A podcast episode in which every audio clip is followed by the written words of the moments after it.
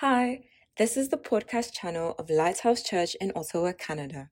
We are a family. We don't do life alone. We are about the one, each and every one. Thank you so much for tuning in today. Our hope and prayer is always for life change. Here is today's message. Be blessed as you listen.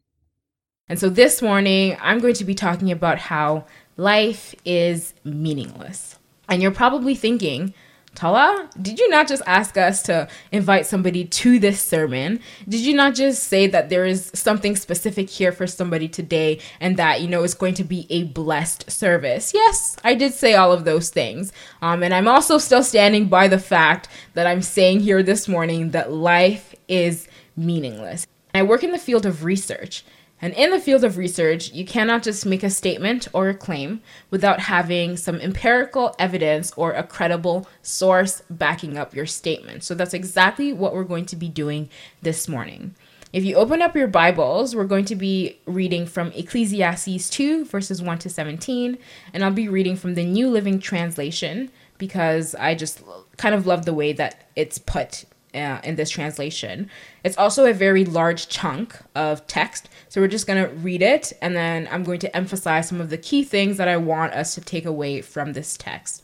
Right. So Ecclesiastes 2 verses 1 to 17, New Living Translation. And it says, I said to myself, Come on, let's try pleasure. Let's look for the good things in life. But I found that this too was meaningless. So I said, Laughter is silly. What good does it do to seek pleasure? After much thought, I decided to cheer myself with wine, and while still seeking wisdom, I clutched at foolishness. In this way, I tried to experience the only happiness most people find during their brief life in this world. I also tried to find meaning by building huge homes for myself and by planting beautiful vineyards. I made gardens and parks, filling them with all kinds of fruit trees. I built reservoirs to collect the water to irrigate my many flourishing groves. I bought slaves, both men and women, and others were born into my household.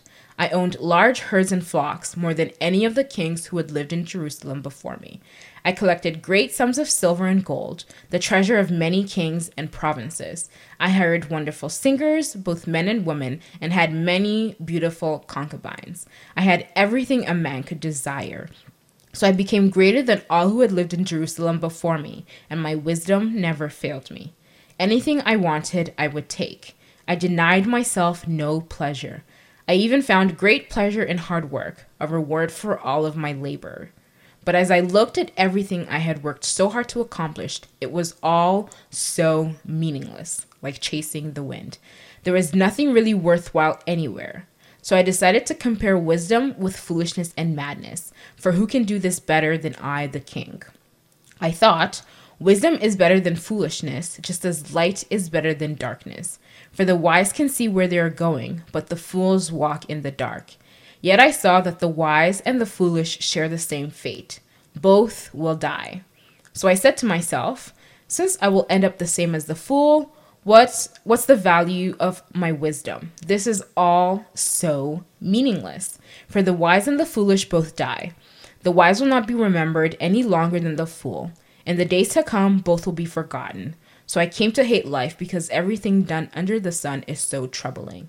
Everything is meaningless, like chasing the wind. What a passage. What a very discouraging passage, to be honest.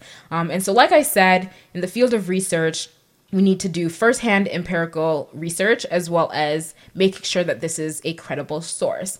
And we can kind of understand that this is a credible source because in this passage it says that number one, he's the king.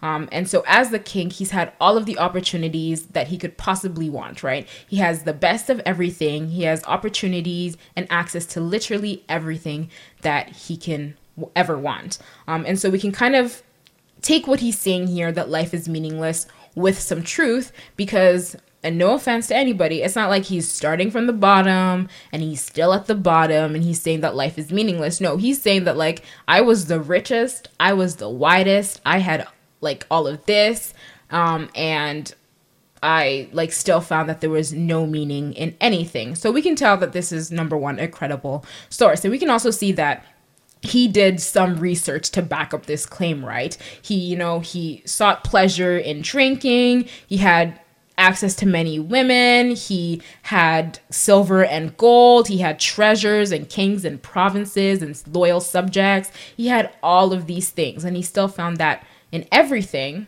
there was no meaning, right? And so, and this is kind of discouraging because not only is he saying that everything that he had ever accomplished in life is meaningless, um, everybody dies, right? He said that it doesn't matter if you're wise or you're foolish, right? And we can kind of extrapolate this by saying it doesn't matter if you're thin or if you're thick, if you're black, if you're white, if you're rich, if you're poor, if you're, you know, Bill Gates, if you're not Bill Gates. It doesn't matter where you fall on the continuum of life, everybody will die. And not only does he go and say that, you know, life is meaningless and everybody dies, he also says that nobody will remember you for any of the efforts that you've ever made, right? Um, and so this is all quite discouraging. The last thing that I want to point out to us about this passage is the emphasis on I and on the self. So he talked a lot about I sought out this, I sought out that. I did this, I did that, I had this, I had that, right? And so, how many times do we kind of find ourselves personally in that situation where we're like, oh, I did this, I did that, and I'm still kind of feeling left unfulfilled or kind of feeling left aimless, right? Um, and so, like I said, this entire passage is kind of dark not even kind of. It is dark. It is kind of depressing right? Um, and so we can kind of characterize what he's trying to say here. Life is meaningless, everybody dies, and everybody dies unremembered. We can characterize all of that as a form of darkness, right? Um, the good thing about this passage, and you're probably thinking, please, where is the good in this passage? Um, so, the good thing in this passage is Ecclesiastes 2, verses 13. It says, I thought wisdom is better than foolishness, just as light is better than darkness. So we're presented with a problem here that everything in life is meaningless, everybody dies, and everybody dies unremembered. Um, but then we're also presented with the solution that light is better than darkness. So unfortunately for us, the author here or the king here doesn't necessarily extrapolate or um, kind of expand on the, his old notion that light is better than darkness. So that's what we're going to be doing today. We're going to be exploring what exactly that means. Um, and so if we look at, at John 8, verses 12, I'm also going to be reading from the New Living Translation. It says, Jesus spoke to the people once more and said, I am the light of the world. If you follow me, you won't have to walk in darkness because you will have the light that leads to life. So how is John 8:12 relevant to the whole blurb of how life is meaningless? Well, John 8:12 is essentially saying that and Jesus here is saying explicitly that you don't have to walk in darkness. So you don't have to walk in feelings of, you know, an aimlessness or purposeless life. You don't have to walk feeling that you're going to die unremembered, right? Jesus here is saying that you don't have to walk in darkness, um, but rather if you follow him in light, you'll, you'll be led to life right? So another piece of evidence that we can look at is in Deuteronomy 30 verses 19 to 20. And I really like how the amplified version puts it here. So it says, I call heaven and earth as witnesses against you today that I have set before you life and death, the blessing and the curse. Therefore, you shall choose life in order that you may live, you and your descendants, by loving the Lord your God by obeying his voice and by holding closely to him. For he is your life, your good life, your abundant life, your fulfillment, and the length of your days, that you may live in the land which the Lord promised, swore to give to your fathers, to Abraham, Isaac, and Jacob. So let's kind of set the scene here based on what we've read thus far. Essentially, Deuteronomy 30, verses 19, is giving is telling us that we have a choice. We have a choice between life and death. We have a choice between light and darkness, and we have a choice between blessing and curse, right? And so, and in Deuteronomy 30, 19, verses 20 here, it says, by choosing life, right, we are choosing essentially blessing, we are choosing light, and we're also promised by God that we're going to have a good life. And this is not just, you know, kind of the base model, so to speak, of life, where you have a roof over your head and you have people who love you that surround you and you have your nine to five job and whatnot. But no, Deut- Deuteronomy 19, verses 20 extrapolates and says that you'll have a life filled with abundance and you'll have a life filled with fulfillment.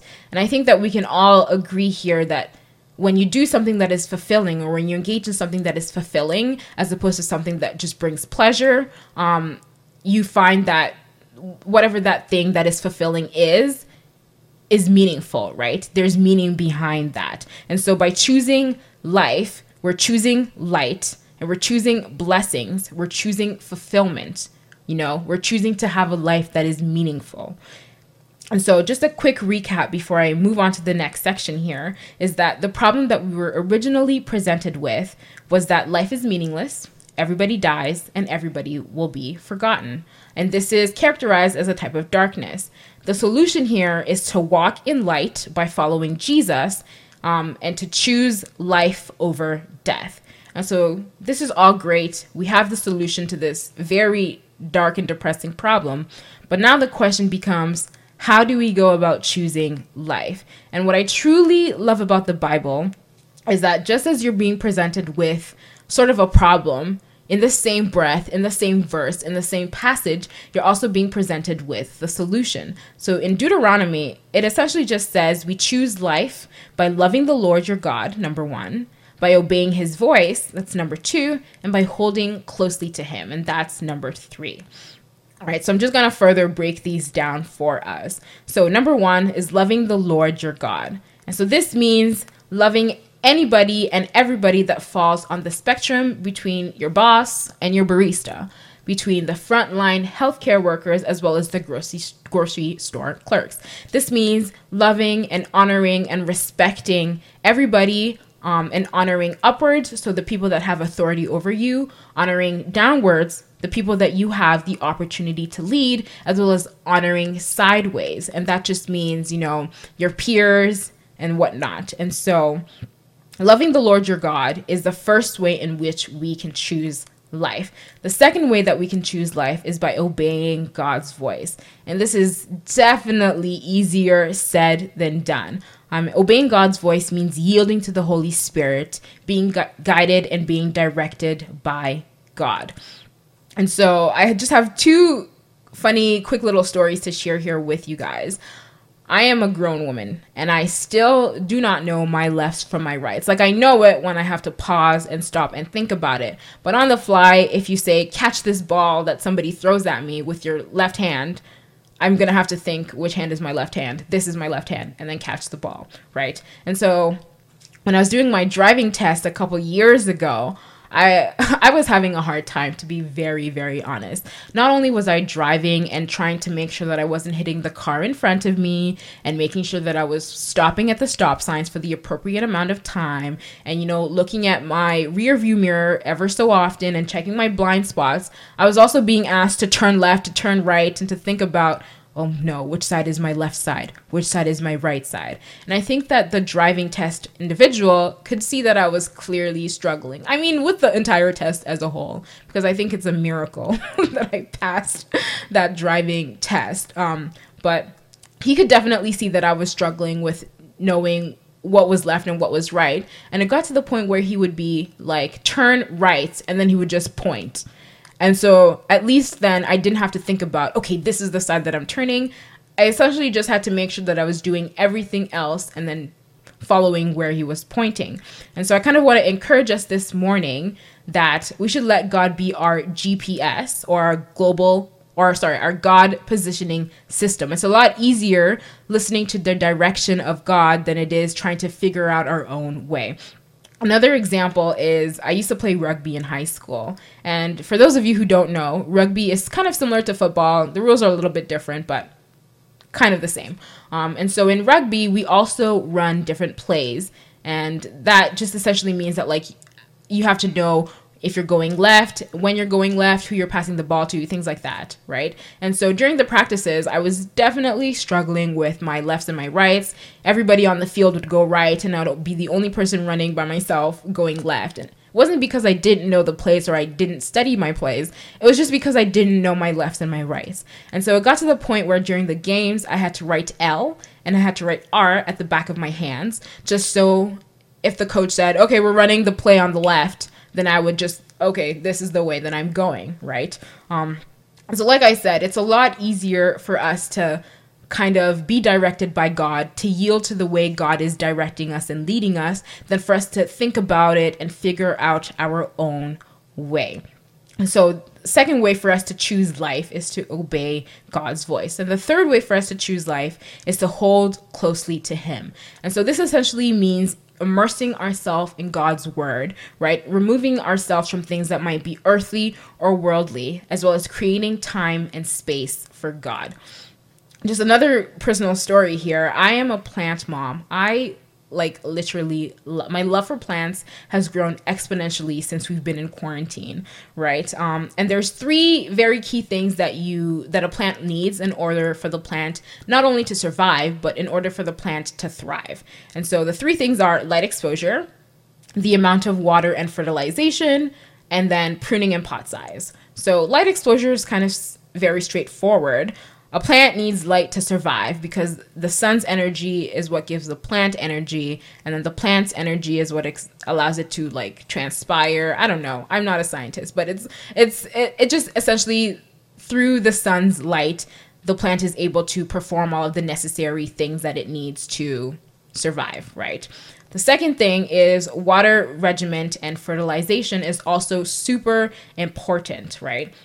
If you over your if you overwater your plants, you're essentially just stripping the soil of its nutrients. So if you overwater and then you don't fertilize your plant, essentially you're going to starve the plant to death because there's nothing to replenish all of the nutrients that it's losing through the water, you know, going through its soil.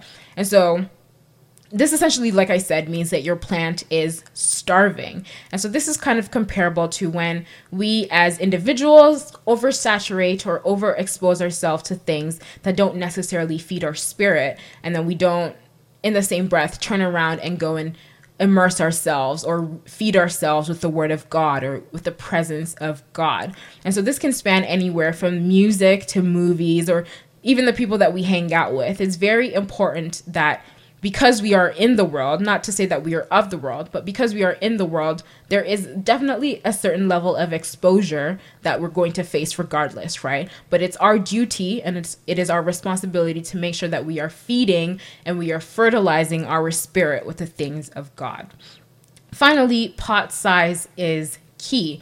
Um, and just to explain without going into too much detail, Essentially, the size of the pot determines how big a plant will grow. Because when there's no more room left in the pot, um, this is what we call root bound. When a plant is root bound, it just means that there's no more room left in the pot for the roots to grow. And so the plant can never grow any bigger than it is because it cannot grow any new roots, right?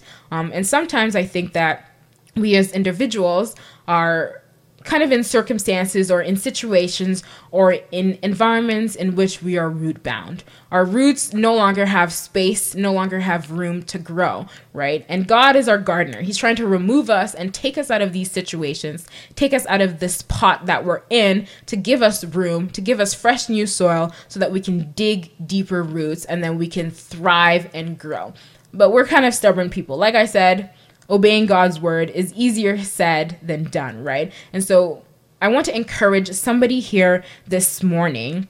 Remove yourself out of that pot. Take yourself out of that situation. Take yourself out of that circumstance. Take yourself out of that environment and allow yourself to grow deeper roots because that's the only way. That's the only way that you're going to grow stronger and you're going to grow more knowledge in your walk with God. Another important thing about um, kind of a plant thriving is pruning.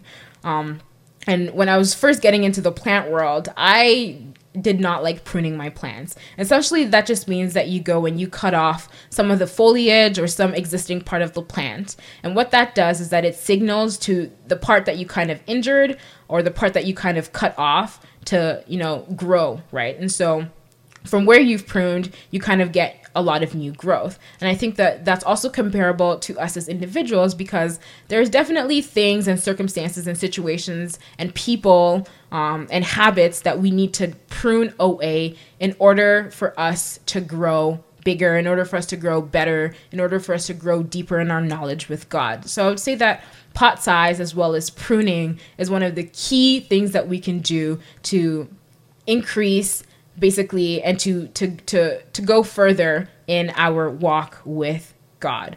And so just to sum up everything, the way in which you can choose life is to love the Lord your God, right? Is to obey his voice and is to hold closely to him. By doing all three of those things, we are choosing life. By choosing life, we are choosing to walk in light. And by walking in light, we're leaving we're living a life that is full of purpose. We're living a life that is not just meaningless, that we're not just aimlessly walking around, right? Because light is better than darkness, just like Ecclesiastes 2 verses 13 said, right? So, like I said, all of this can be summed up by making a daily choice to allow God to be the center of it all. And there's this lovely song, and I just want to say, mind you guys, that there's a reason Pastor did not give me the mic and ask me to be part of our worship team. So, pardon me, but the song goes, At the center of it all, it's you that I see. It's you that I see. And while that is a lovely song, while, you know, when you're in the spirit, when you're lifting your hands to worship, it's so easy for us to say that song. It's so easy for us to sing that song. But oftentimes, if we actually pause, and take a good look at our life, Jesus is not the center of it all. You know, our careers may be the center of it all. Our education may be the center of it all. Our children, our partners, our our businesses, our friendships, those may be the center of it all. And so and and by having those things in the center of it all, similar to that passage we read in Ecclesiastes, we're going to find that those things don't don't bring meaning to our lives. Yes, they allow us to live a good life, but they don't allow us to live a life that is abundant or live a life that is fulfilling. It's only Jesus, it's only God at the center of all of those things that can lead to having a meaningful life, right? Leading to us choosing life. And we do that by immersing ourselves in the Word of God, by loving um, ourselves and loving our neighbors, and by obeying His Word. And all of this is all great and said, um, all of this is all great and whatnot. But if you've never had the opportunity to let Jesus be the center of it all, if you've never had the opportunity to walk into in, in this light or to choose life, then none of this can really be applicable to you until you make that first initial choice, until you remove yourself out of that darkness, right? Until you let Jesus be the center of it all. Um, and if you've already made this decision once before, but you just found that you know, you weren't necessarily yielding or obeying to God's directions for your life, or you weren't setting aside the time and the space that you needed, or you weren't removing yourself from circumstances and situations and habits that didn't allow you to grow, then I want to encourage you this morning to say this prayer with me. And you can go ahead by doing that um, by putting your right hand on your heart and by repeating after me Father, Thank you for your son, Jesus. Lord Jesus, your word says if anyone comes to you, you will by no means cast out. I believe in my heart and confess with my mouth that you lived a sinless life, that you died for my sins, and that on the third day you rose again. From today, be Lord of my life. Give me the grace to live my life in a way that is pleasing and consistent with your expectations. Thank you, Lord Jesus. In Jesus' name I pray. Amen. Thanks again for listening. To hear more messages like this one, make sure you subscribe to our podcast channel. If you want to be a blessing to others, share the message. To stay connected, download our app and follow us on Instagram at Lighthouse Church Ottawa. We love you.